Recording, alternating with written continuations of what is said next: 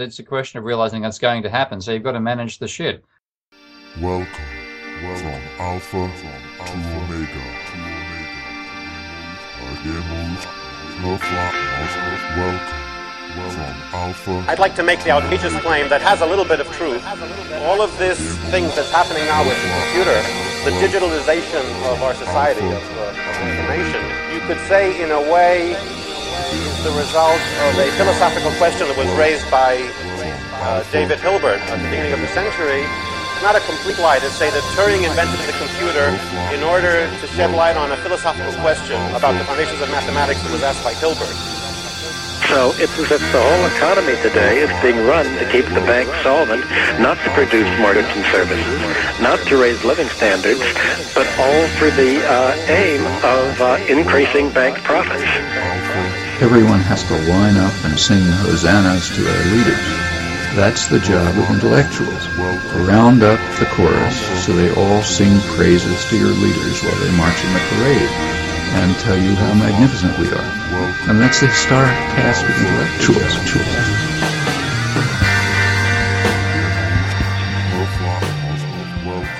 Hello, and welcome to the 13th episode of From Alpha to Omega. Today is Saturday, the 1st of September 2012, and I'm your host, Tom O'Brien. Today's show is sponsored by good friend Leon T. Thanks for the donation, Leon. If you'd like to help keep the show on the road, please click on the donate buttons on the podcast website. You can also join the From Alpha to Omega group on Facebook, where you can say hello and share your thoughts. Today's guest is the world renowned economist Steve Keen, professor in economics and finance at the University of Western Sydney. Steve was one of the few economists in the world to predict the current crisis in detail years before it happened. He did it so well, in fact, that he won the award for being the economist who first and most accurately warned the world of the coming global financial collapse. Steve considers most economists and the standard neoclassical synthesis as deluded and wrote the brilliant Debunking Economics, where he lays out his criticisms in all their gory detail. He considers himself a member of the post Keynesian school of economics and has spent a good part of his career applying the lessons of chaos complexity theory to try and build an empirically and theoretically sound theory of how a monetary capitalist economy like ours actually works. He also pens the brilliant blog Steve Keen's Debt Watch.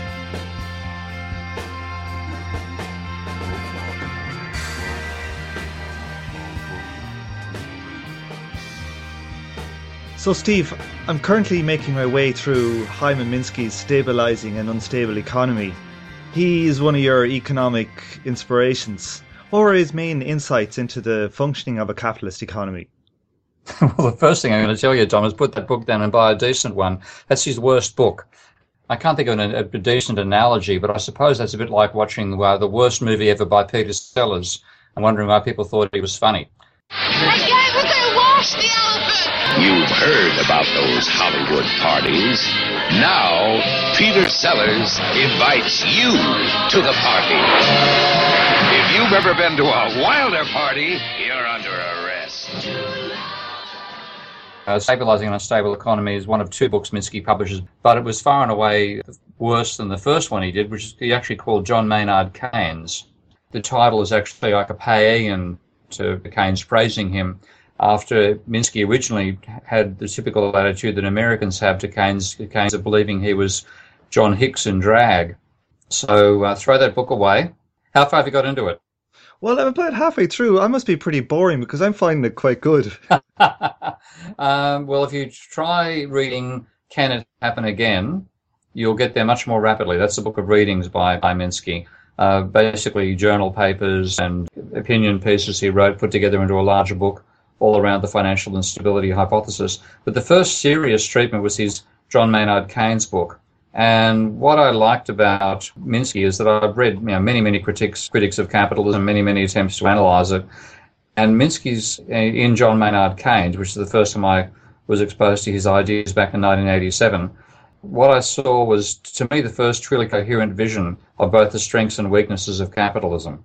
Often, a lot of critics of capitalism will, a Marxists talk about what they call the declining rate of profit. So they see capitalism as being doomed by a tendency for the rate of profit to fall over time, leading to capitalists squeezing workers more, leading to social revolt, bang income socialism, and on goes nirvana after that. Or uh, people arguing that capitalism will suffer from underconsumption, so its capacity to produce will exceed its capacity to consume, and therefore you'll slowly tend into a depressed state where the goods get produced, people don't buy them, and it's a lack of demand that keeps it rolling. Minsky, by contrast, argued that the fundamental instability of capitalism is upwards. I think the phrase goes something like this to say that the fundamental problem of capitalism is the tendency to turn doing well into a euphoric speculative boom.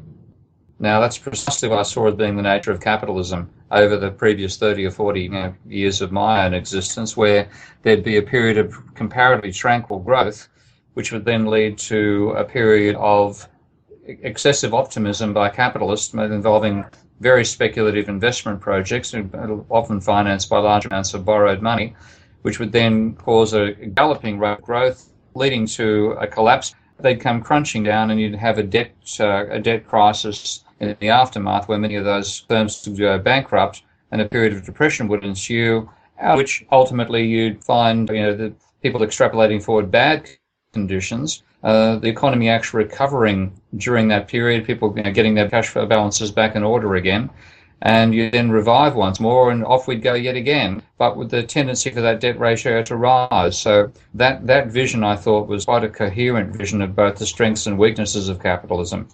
And I then looked at Minsky's own work and realized that he'd failed to build a decent mathematical model of it, not because it couldn't be done, but because he, like most economists, chose the right foundations for doing it. So I made that my uh, uh, one of my life ambitions to do so. So, what were the mathematical innovations you brought to his approach? Well, actually, I was lucky in some ways that when my training in mathematics post dated when Minsky did his, he actually had a mathematics degree, I believe, before he did his economics degree, but he learned it back in the 1940s. And that predates our knowledge of what we now call complexity theory, which we first called chaos theory. And that's this idea that when you have nonlinear relations between variables in a system, the system's behavior can't be reduced to so the whole is more than the sum of the parts. You can have a system which is locally stable but globally unstable. So if you have a linear system, and this is the, the way that neoclassical economics tends to treat the world, it tries to reduce everything to linear relations a linear system, if it's stable near the equilibrium, it's stable an infinite distance away. So any any unstable system also necessarily breaks down in a linear system. And the reality is, we actually learned at the end of the 19th century, in a formal sense, that this wasn't a way of describing all of reality through mathematics from the great French mathematician Poincaré. But in 1967, his knowledge was rediscovered by Lorenz, the man who gave us the idea of the butterfly effect, the idea of a butterfly flapping its wings in America causing a, a typhoon in, in China. Now, what, what it comes down to is that if you have, as said, linear relations, then if you have a, a force of 5 and you make it a force of 50, then force of 50 is precisely 10 times as strong with force of, force of 5. And you can easily scale things in that way. But a nonlinear relationship is a bit like multiplying x by y. And either x, x times y when they're both 1, it's pretty small, x by y when they're both 10, it's damn large. So you therefore have the dynamics of a system differing depending on how far you're away from its equilibrium. And that mathematics meant I knew that if I put together a model of uh, a cyclical economy and added in Minsky's vision about the tendency for capitalism to borrow money during a boom and repay it during a slump, then I could possibly capture the dynamic he spoke about, about the tendency of capitalism to go through a series of bubbles, where after each bubble it accumulates more debt leading ultimately to a crisis like the Great Depression. And uh, that's precisely what happened when I put the first model together, building on Goodwin's growth cycle model, which is a, a nonlinear dynamic model of a cyclical economy. So these types of mathematics were commonly used in engineering and designing boats and ships. Yeah, yeah. You, any like an engineer normally knows that it's starting with a system which is unstable, and therefore what you've got to do as an engineer is design ways to make it stable if you have a like even a car going along a road, fundamentally that's an unstable system because the faster it goes, the more likely it is to be diverted left or right. And that's why you've got a steering wheel. And of course, the steering wheel itself has got systems built into it to make sure you don't oversteer at the wrong time, and so on and so forth.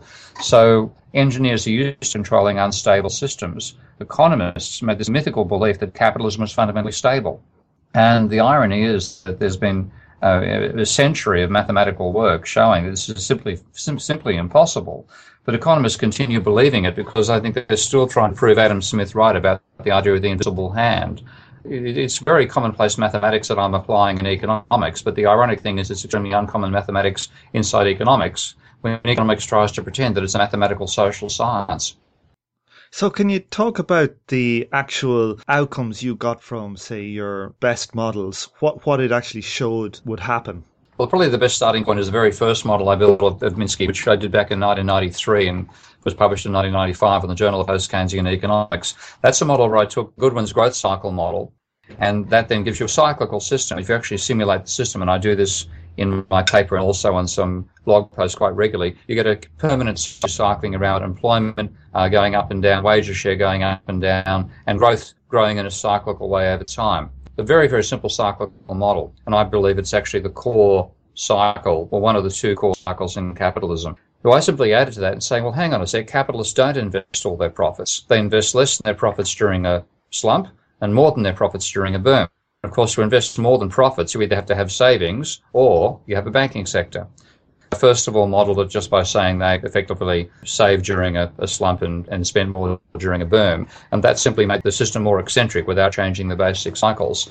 But I then added in that they borrow money from the banking sector and the banking sector charges interest for that borrowing. So that brought in a third system state, which is the ratio of debt to income. And that particular model had two fundamental equilibria one of which was what uh, a new mathematical colleague of mine, the professor of mathematics at McMaster University, Matheus Grasselli, calls the good equilibrium, which is where you had a positive employment rate, a positive wages share, and also positive profit and positive bankers' income, and a non-infinite ratio of debt to income. So basically, a, a normally functioning, good, productive economy. Yeah, that's the equilibrium you want to get to.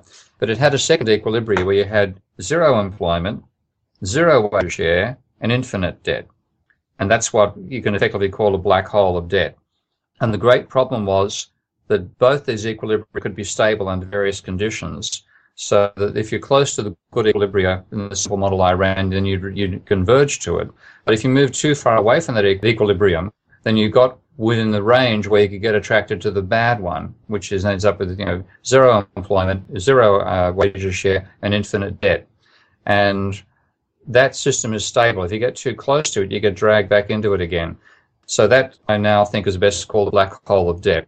And it's the same sort of as an event horizon where if you get too close to the black hole and the black hole is, gets to be too big, then you get sucked in and nothing you can do can stop you further into it unless the black hole itself shrinks or you somehow reduce the attractive power, which in our case, well, gravity is what applies to black holes and we can't reduce that. But in the case of debt, of course, you can reduce the interest rate and that therefore makes the hole less attractive. So long as you don't fall into deflation, which of course massively amplifies the the, the uh, attractiveness in the, in the bad sense of the black hole. One potential way out of it is to have a government sector, because the role of the government fundamentally is to create money as well as the private sector's capacity to create money and aggregate demand, and government's money creation is independent of what the private sector does. And when it creates that money, push you away by giving extra demand to firms and individuals that might otherwise fall into infinite debt, enabling them to pay their way out of that debt. So there's a reasonable verbal description of the model. But once you include that particular, no banking sector, which of course is unrealistic, with no banking sector, you just got permanent cycles. When you add in a banking sector, you've got two possibilities a good equilibrium of convergence to uh, a stable system, a bad equilibrium where debt wipes out everything, and the great danger being that the financial sector actually has a motive to get us towards that situation because the more debt, the more income they make. And then a government sector, which is a, like repels you from the bad equilibrium, but what it can actually generate is cyclical behavior, complex cyclical behavior. And that's what's known as a strange attractor. And uh, all that mathematics is in my 1995 paper and is now being explored in more detail by mathematicians these days. So In the system, you basically have two attractors. So if we were to kind of imagine like two suns and that the economy is jagging around like the planet Earth and it's cycling maybe around the good sun, but it can easily change and be attracted to, say, like the bad sun. That's precisely the analogy, yeah. Very, very similar ideas that apply to it because, like, for example, with black holes, we know that, uh, courtesy of Stephen Hawking's work, that black holes were thought to always grow indefinitely, but they showed that a rotating black hole actually had what we call Hawking's radiation, which emits some of its matter. It's a quantum mechanical effect going on there because you've got this capacity for matter to come into existence spontaneously. You can have matter appearing on the inside and outside of a black hole uh, the event horizon, and that causes the black hole actually to shrink over time. We call that bankruptcy, writing off debt. And if you actually write the debt off, then you reduce the power of the debt to attract you further into the hole. And this is partly why I'm, I mean, I'm, I'm campaigning because my models actually indicate that if we could actually reduce the scale of the debt, then you can get out of the black hole you get trapped into. But it's realizing that that, that black hole effect is something which the capitalist system has a tendency towards for two reasons. One, this whole speculative behavior of capitalists that, that Minsky spoke about. And two, of course, the on the overlay of what he called Ponzi finance, that people actually make money by selling assets on a rising market, even though they're fundamentally bankrupt. But also the banking sector itself, and this is later work that I've done trying to model money creation out of the work of the circuit theorists of, of, of particularly of Italy and of Europe in general. The banking can create money endogenously, and because the more debt it creates compared to income, the more a share of national income it's it's got a bias to actually want us to take on more debt. And if we're foolish enough to fall for one of these, you know, asset bubbles, which themselves are caused by rising debt, then we drive ourselves in this direction, end up in a crisis. And we've done it really ever since the South Sea bubble, if not even before that with the, with the tulip crisis, the uh, tulip craze. We have to realize this is an endemic aspect of the nature of our social system. And unless we acknowledge that and thereby say, okay, we have to allow debt to be abolished on occasions, then we're going to be stuck in the bloody hole forever. Japan have, have essentially been stuck in this hole for 20 years. Is this our future? Yeah, I've said back in when I wrote the first edition of Debunking Economics, I used that classic phrase from the vapors that we could be turning Japanese. It's horrific to be proven true with a, a proposition like that, but that's certainly what's happened. And now you look at where we are now. We, we, you and I are talking late August uh, 2012 date the crisis of August 9, 2007, when the Banque Nationale de Paris shut down three of its funds that were exposed to the subprime market in America. That's five years. They talk about Japan's lost decade, which of course is now two lost decades. Well, we're halfway to our first. And obviously, you look around Europe in particular, and America for that matter too, there's, there's no way that we've uh, worked out any way out of this crisis already after five years. So Japan never actually quashed their debts they kept in place zombie banks and their power structure in the society. Why do you think the West might enact a debt jubilee as opposed to just muddle their way through for 20 years? Well, because we can't, Japan had the advantage of exporting to the rest of the world during the whole price crisis. That's why Japan had such a heavy hit to this financial crisis when it began, because suddenly its export and bang, it's going to be into an even deeper hole. So far as we know, I don't think the Mars explorers found a market for our goods on Mars. So the whole world can't export its way out of this problem.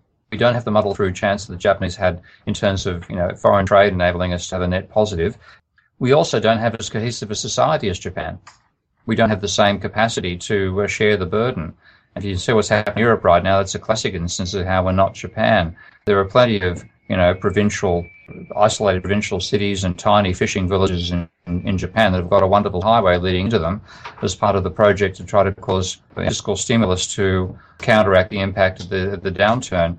That isn't happening in Europe, and it's not going to happen in Europe, and we're far more likely to see tanks on roads than to see new roads being built how long do you think that banks will be able to pretend that they're okay and corporations will be able to pretend they're okay by not realizing their loans? How long can this kick the can down the road continue? Well, the trouble is, as long as they continue bailing the banks out, they can get away with it pretty much indefinitely. This is, this is a great tragedy. We're actually bailing out the wrong institutions because the banks actually caused the problem and trying to keep them at their current size and help them survive their past mistakes is actually the, a huge part of the cause of the problem. So the government could keep on doing it for, for 10 and 15 years. I think what will stop it is people finally saying enough because the obvious side of rescuing those banks are the austerity pressed on national governments. It's only a question of time, as far as I'm concerned, before we see the revolts in, in Europe like we saw in the 1930s, and that's not a particularly pleasant thought.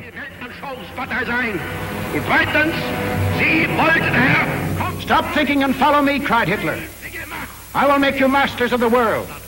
And the people answered, Heil! Heil!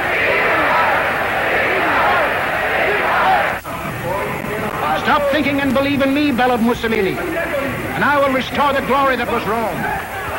And the people answered, Duce, Duce. Stop thinking and follow your God Emperor, cried the Japanese warlords, and Japan will rule the world. And the people answered, Banzai, Banzai you have a few different proposals for how to get out of this situation. Can you talk us through quantitative easing for the public? The idea would be that you, you know, the injection was equivalent, for example, to 50% of GDP. You put that 50% of GDP and you would reduce debt by something like 25% of GDP. Let's say when half to borrowers and half to savers. And savers who would otherwise be disadvantaged by a straight debt jubilee would find themselves with a large cash injection and that would compensate the fact that reducing the debt of the debtors would actually reduce the value of any bonds that the savers had bought off banks. The whole, whole effect of that would be to have be non-discriminatory between savers and borrowers and the public, but reduce the size of the income earning assets of the financial sector and reduce the debt burden on society. And that's what I think we need to do to start getting out of this crisis if we don't start doing these type of policies, how do you see the actual crisis continuing? What is the direction of the crisis? Well, crisis has caused too much private debt. And then the reversal of that as people started to delever, meaning that rather than rising debt adding to aggregate demand, you had falling debt subtracting from aggregate demand. That will continue going on until deleveraging slows down substantially. And if history is any guide, that in America's case, for example, might start to happen when debt has fallen from where it currently is, which is 250% to 100% of GDP. But it's taken from 2009 to 2012 to fall 50% of GDP. And if we look at the Great Depression, the peak level of debt back then was 240% of GDP. And it took the Great Depression and the Second World War before that fallen back down to 50% of GDP. Now, that's 15 years. And in fact, our debt level now is higher than during the Great Depression, 300% of GDP versus 250, 240. So took the American economy 15 years to go from 175% to 50% and get out of the crisis. And we're starting at 300. It could take 15 to 20 years before the general milieu of being in a deflationary environment is over. And again, Japan's the best example of that. I know people think, God, you can't be serious. It couldn't take you know, two decades to get out of this. Well, we all know that Japan has been in a crisis like this for two decades. So yes, it can take that long to get out of a crisis like this. And it could take longer because there's no place to export to.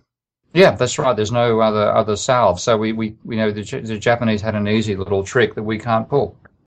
So we could literally be seeing the West in a 30 to 40 year depression? I think by that stage, political change would get in the way. The reason the last one ended in some ways was the Second World War. We know the Second World War was by the rise of fascism in Europe, and the rise of fascism occurred because of what was pushed upon the German people. It isn't the Germans who are copying it this time around. History doesn't repeat, but it sure does rhyme. Well, you know, the rhyming couplets this time round are occurring on the borders of the Mediterranean rather than the Northern Europe. But to me, it's only a matter of time before a genuine political revolt occurs there, whether that's a military one or, you know, a, a right-wing party of the nature of the, the Greek fascist party taking over and just tearing up some of these treaties and then going into stimulus programs that in fact were the reason the Nazis were so popular back in Germany.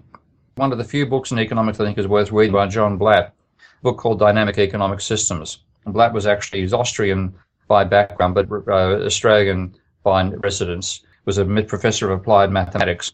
A brilliant mind. He actually twice was nominated for the Nobel Prize in Physics. Uh, didn't get it, but was nominated twice. Late in his life, got interested in economics and couldn't believe the garbage that was spouted by a neoclassical economist. So he wrote a book called Dynamic Economic Systems: A Post-Keynesian Approach. And as part of that, and one of the afterwards, I think he talked about what happened in, in Nazi Germany and said that back at the time of the Nuremberg trials, one of the people on trial was the economic or the finance minister for the Nazis. Of course, his war crime was strengthening the Nazi economy and letting it uh, become so powerful that it could invade the rest of Europe. His defense was that he went along and he told Hitler conventional economic advice about how to get out of the crisis once Hitler became chancellor. And Hitler laughed in his face, kicked him out of the room. Because the guy, what he told him was, "All pay off your debts, you know, I don't know whether it involved devaluation, but it was basically, you know, pay off the debts, uh, run a budget surplus, etc., etc. He said Hitler laughed in my face and threw me out of the room and did the exact opposite. So his defence against the war crime was that he his policies were the exact opposite of the ones the Nazis followed. Well, the, the policies worked, and they were the opposite of the austerity program that uh, the Europe is currently following. And if they leave it to a party like the Nazis to come in and do that, then heaven help what Europe is going to turn into. So you also have proposals for Jubilee shares and proposals on the amount of debt that we can take out on mortgages. The fundamental idea here is that we, we don't want to get us out of one crisis and set up the conditions of the next one. So if you look at what happened back in the Great Depression, the rules like the uh, Glass-Steagall Act, all those rules gave us a period of great stability. And one of Minsky's brilliant insights was that stability in a capitalist economy with sophisticated financial instruments and an uncertain future is destabilizing.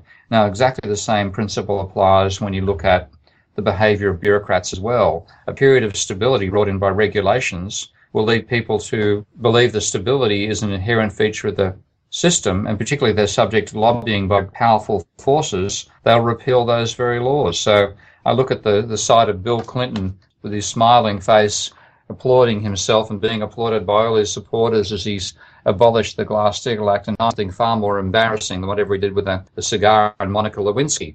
So I'm going to try to find ways to actually prevent the financial sector from developing the power in the first place.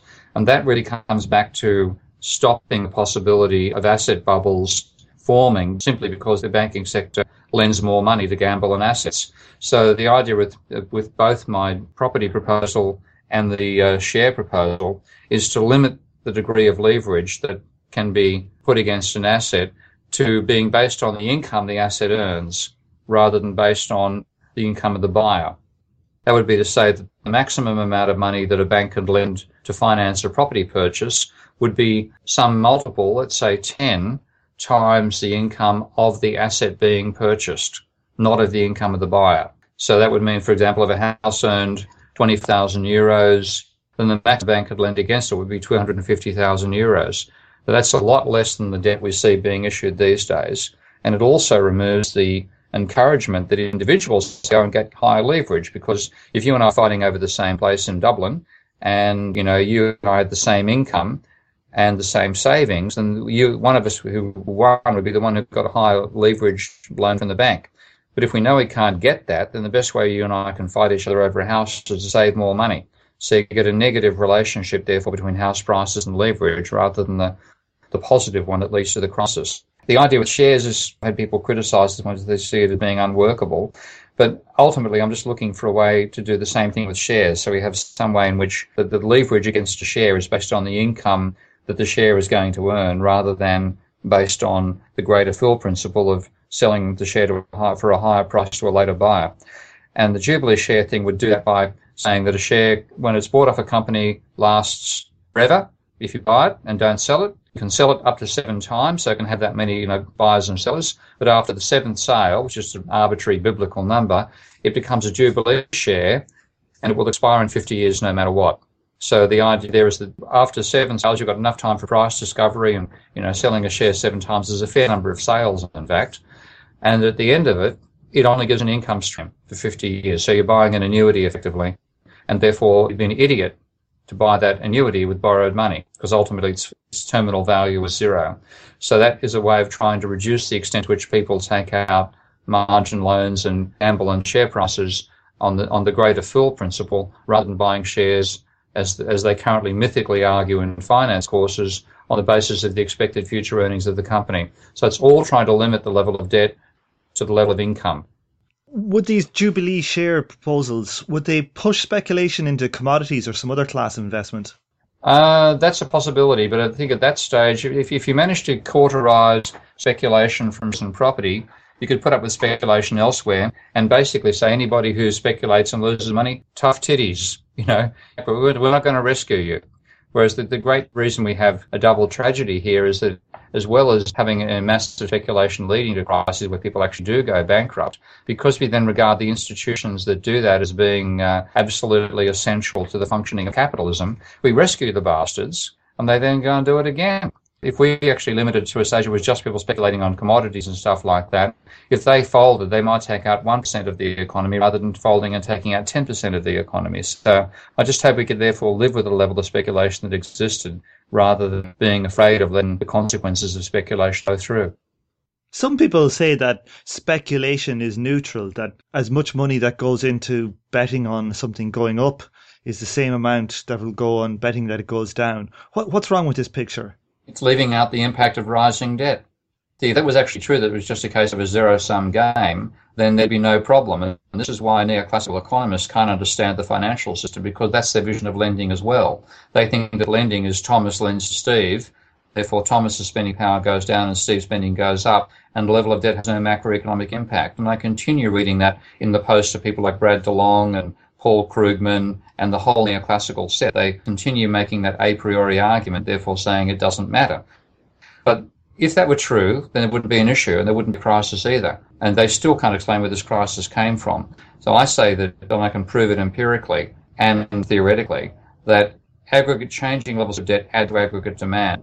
And just as the government central bank can create money by double entry bookkeeping, so can the private sector banks and they are not constrained by all the rules the government puts in charge there trying to stop what they're doing. So it's that capacity just by double entry bookkeeping to create money and add to aggregate demand that you get the, trouble that the share market is not a zero sum game. It's a positive sum game when debt levels are rising, and it's a negative sum game when those debt levels are falling. And we're now, of course, we've been for several years in the period where it's a negative net sum game. I interviewed in a previous episode Ben Dyson from Positive Money. They have proposals for taking the power of credit creation completely away from the banks and putting it under democratic control. What do you think of such solutions as this? Well, not there. I partly that's a sledgehammer approach to crack a, a, nut, but then again, it's a very tough nut, so I'm not going to argue against it. But I have a, a slight problem about imagining that the government will create money at the right speed. One of the strengths of capitalism, this is where Schumpeter is very much worth reading. One of the strengths of capitalism is the capacity for the money supply to expand when needed during a boom, when you have a new technology coming along, for example, like you know, telecommunications. The fact that the banking sector or the financial system in general can expand and give demand to people who've got this new idea but don't necessarily have the money to put it into place the fact that that can be financed through capitalism is part of why it grows so rapidly uh, when it does grow successfully and why it innovates so well. If you then hand the power of money creation over to the government, then there's no guarantee the government's going to create that money at the right speed. And equally, partly, in some ways, the recklessness that goes with saying, well, here's the money. If you don't actually succeed, you still owe us the debt. So you're taking the risk is actually part of where the degree of, of sponsorship of new ideas can come from in capitalism. We go to the stage where it's all government created and rely upon a committee of bureaucrats trying to make sure they get it right. And I've, again, I've had enough experience with bureaucrats to make me slightly cynical about the extent to which they're willing to be innovative. All those things make me slightly cynical. I'd rather reform private banking and have some public elements to it than completely go over to a public banking system. What would stop private investors from, in that kind of scenario, from putting their money forward? Why would you need the government to actually choose the winners and the losers under that type of regime? We wouldn't be choosing winners and losers. The idea the government would create the money at some set percentage rate, and the private banks would get that money as a deposit, which they lend out of, and when they ran out of the money, they couldn't lend any more, and they'd be paying a right for the government for having the money. The positive money proposals are fairly sophisticated, as are the ones for the American Monetary Institute. They know the need for the government for the money supply to expand. So I'm not criticising them on that front at all. Uh, I'm just thinking that there are there are problems in how fast and how slow at various times the money supply would expand, and I can just see the banking sector in exploiting it because I just don't believe bureaucrats are going to get the amounts right. And when they get it wrong, what I expect will happen is the banks will then say, look, what a stuff up the politicians and the bureaucrats are making. Everything was much better when we were in the system. And by the time they get to say it, of course, people who saw what a catastrophe it was when they were in the system won't be around to say, hang on a second, that wasn't right.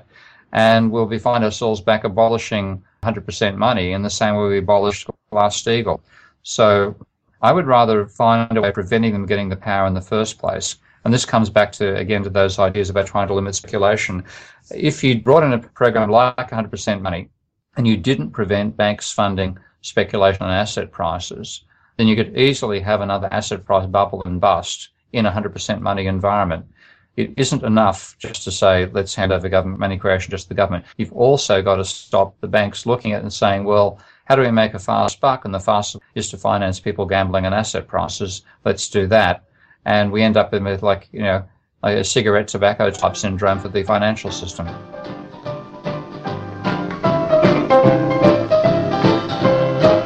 I guess I'll take a walk tonight. I know that I can't sleep. And I won't go to bed at all. I just lay there and weep. Instead, I'll make our favorite spot. That's what I think I'll do. I got to smoking cigarettes, drinking coffee. Smoking cigarettes and drinking coffee all night long. Wondering how a love so right could suddenly go wrong. I catch some next bus out of town, but I gotta be near. I got those smoking cigarettes and drinking blue.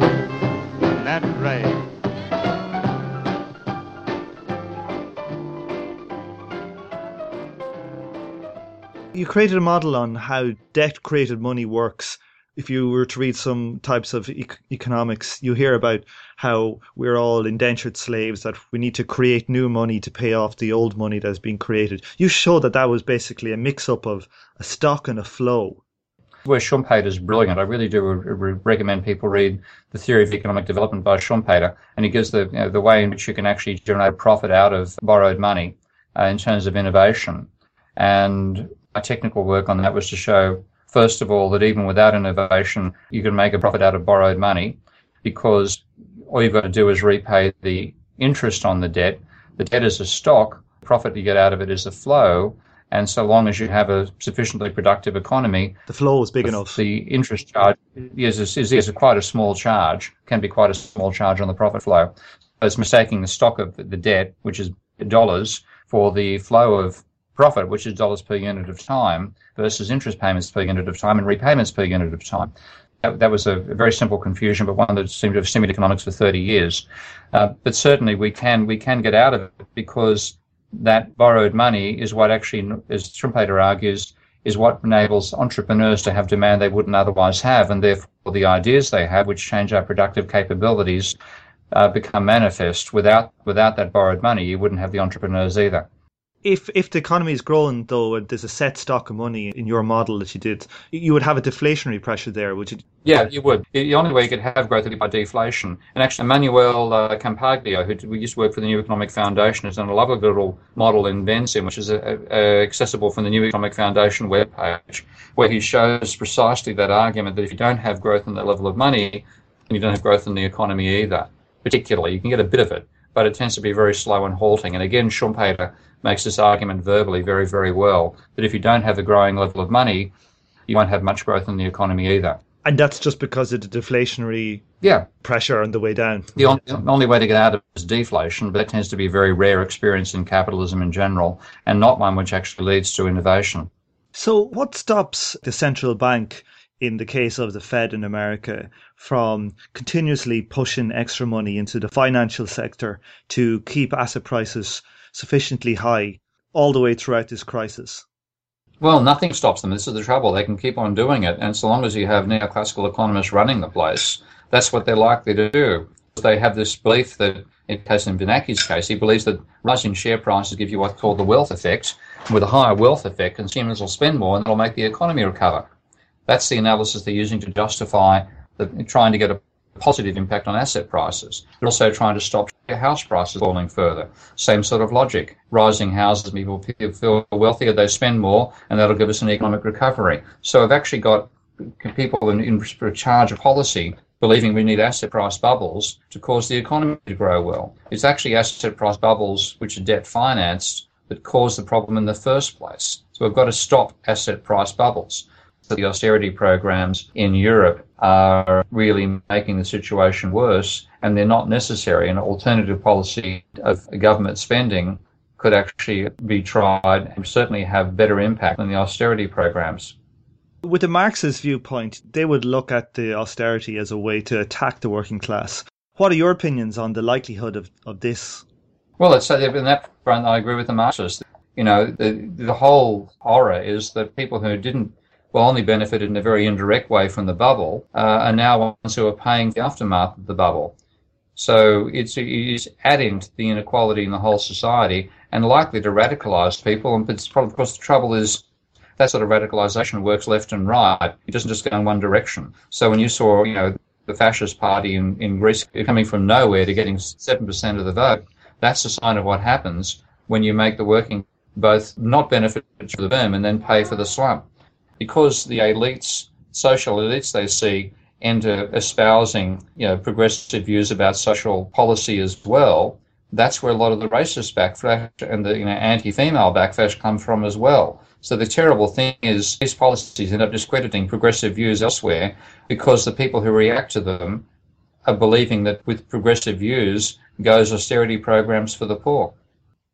In the Great Depression in the 30s, there was 25% unemployment, people were destitute, but there was lots of oil left in the ground and uh, iron ore to be turned into cars. Something was stopping all this from happening. This is the dysfunction of a financial and monetary system part of capitalism.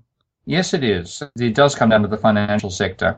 But at the same time, there's another dualism which we, we tend to forget, is that it's been the fastest growing and, and the most innovation inspiring social system we've ever had. It's a good thing because you look at the, you know, the technology we currently use, there's, there's no period in human history where technology has evolved as fast as it has under capitalism.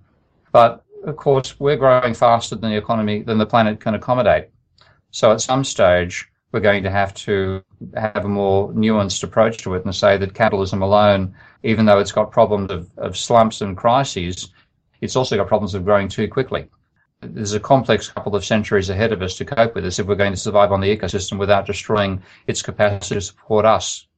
Inherent in all of this is Jevons paradox, which deals with how we deal with efficiency. So when we have a new, more efficient cooker, we don't retire that extra saving that we have from the efficient cooker. We basically spend the money that we saved on it on, on something else. Yeah.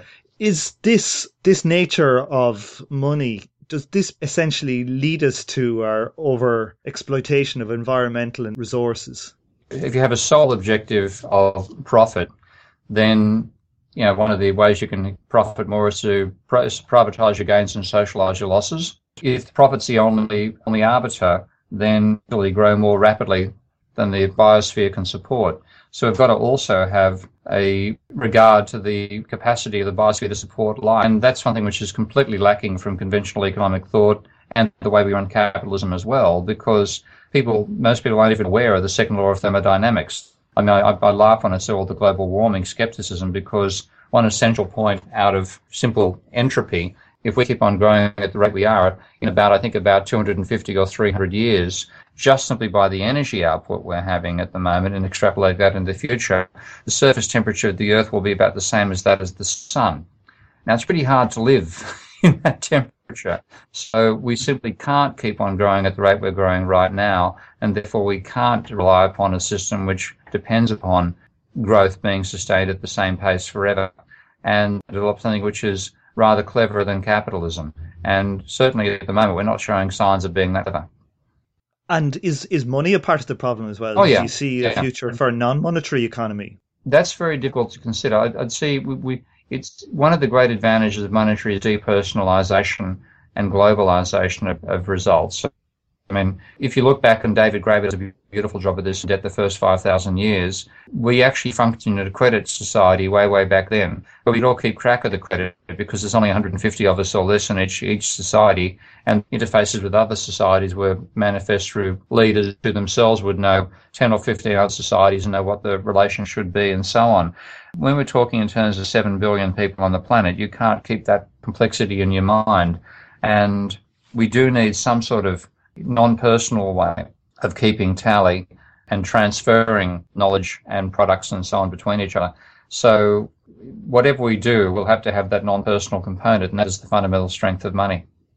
I've heard it said of Marx that his his great work was as a theorist of capitalism in Das Kapital. He tried to describe the workings of the system as he found it. Do you consider your own work in the same vein, trying to describe the actual system of capitalism? Yeah, I'm not seeing myself as a reformer. I mean, I think you can only reform what you understand, and if there's anything obvious about the current situation, we don't understand capitalism. So a lot of people have, you know, positive money. Uh, the American Monetary Institute, uh, many others, uh, even a lot of the Austrians, see themselves as reformers first and foremost, not rather but describe the system we're in first of all. So at least we've got a chance of getting our reforms right. So I, I suppose the obvious question then is, do you consider yourself a capitalist? um, I consider myself first and foremost an evolutionist. I think I, I see human society and the whole planetary system and the universe itself as an evolutionary system and just describing that evolutionary system and being part of it at the same time. But certainly I've, I've ended up becoming more of a, a fan of, of, of certainly the, the, good aspects of capitalism, which are the extent to which it promotes innovation and individual spontaneity. I, I suppose in a sense I'm a, a, blend of a, of a capitalist and an anarchist. And people don't appreciate the sense to which anarchism is an element of capitalist thinking. The, the trouble is that we've had a, a myth of anarchy leading to stability, when in fact anarchy leads to chaos. Chaos doesn't have to be destructive, it can be creative at the same time. So I'm sort of caught in that whole world, and I often find that I, I, I get on best with both rampant working class socialists and rampant industrial engineering capitalists. And that's a pretty strange balance, but it seems to be the way that I am. That is a strange balance. So you're also one of the few economists on the right or the left that takes peak oil and its implications seriously. What is it about the economic profession that can't deal with this topic in a serious manner? It's just because they just don't have any real understanding of physical dynamics. This is what is, is only if you don't understand that we are really a society living on free energy. Can you even believe that we can keep on going as we are right now? The belief that they can simply say, well, we'll get, we've run out of oil, find something else, we'll replace it with technology. Uh, you, you get to the point where you, you simply can't find anything as efficient as oil, uh, and as portable as oil for energy production and as free as oil technology can't make up for that fundamental gap between energy in versus energy out. The lack of awareness of that issue is, is something which is ingrained in economics. Whereas if you do an engineering course, you learn this, this you know, the, the laws of thermodynamics. You know, the laws are, there's a beautiful way of describing the laws of saying that the laws are, uh, you can't win, you can't break even, and you, you can't even leave the game. Or as, as Woody Allen in one of his films said about the second law of thermodynamics, everything turns to shit yes. Okay, okay. What's the rush? I'm sorry. I apologize. I'm, I'm just. I'm over anxious because I like you a lot. Oh, dear. Michael, what can I say? I haven't made love, you know, in, in such a long time. Mm-hmm. My marriage, I told you, was, was dead for years. I don't know why. Oh, yes, I do. It's the second law of thermodynamics. Sooner or later, everything turns to shit. That's my phrasing, not the Encyclopedia Britannica. Yeah, uh, it's strange, too, because often one doesn't even see it happening. I did. That's the part that kills me.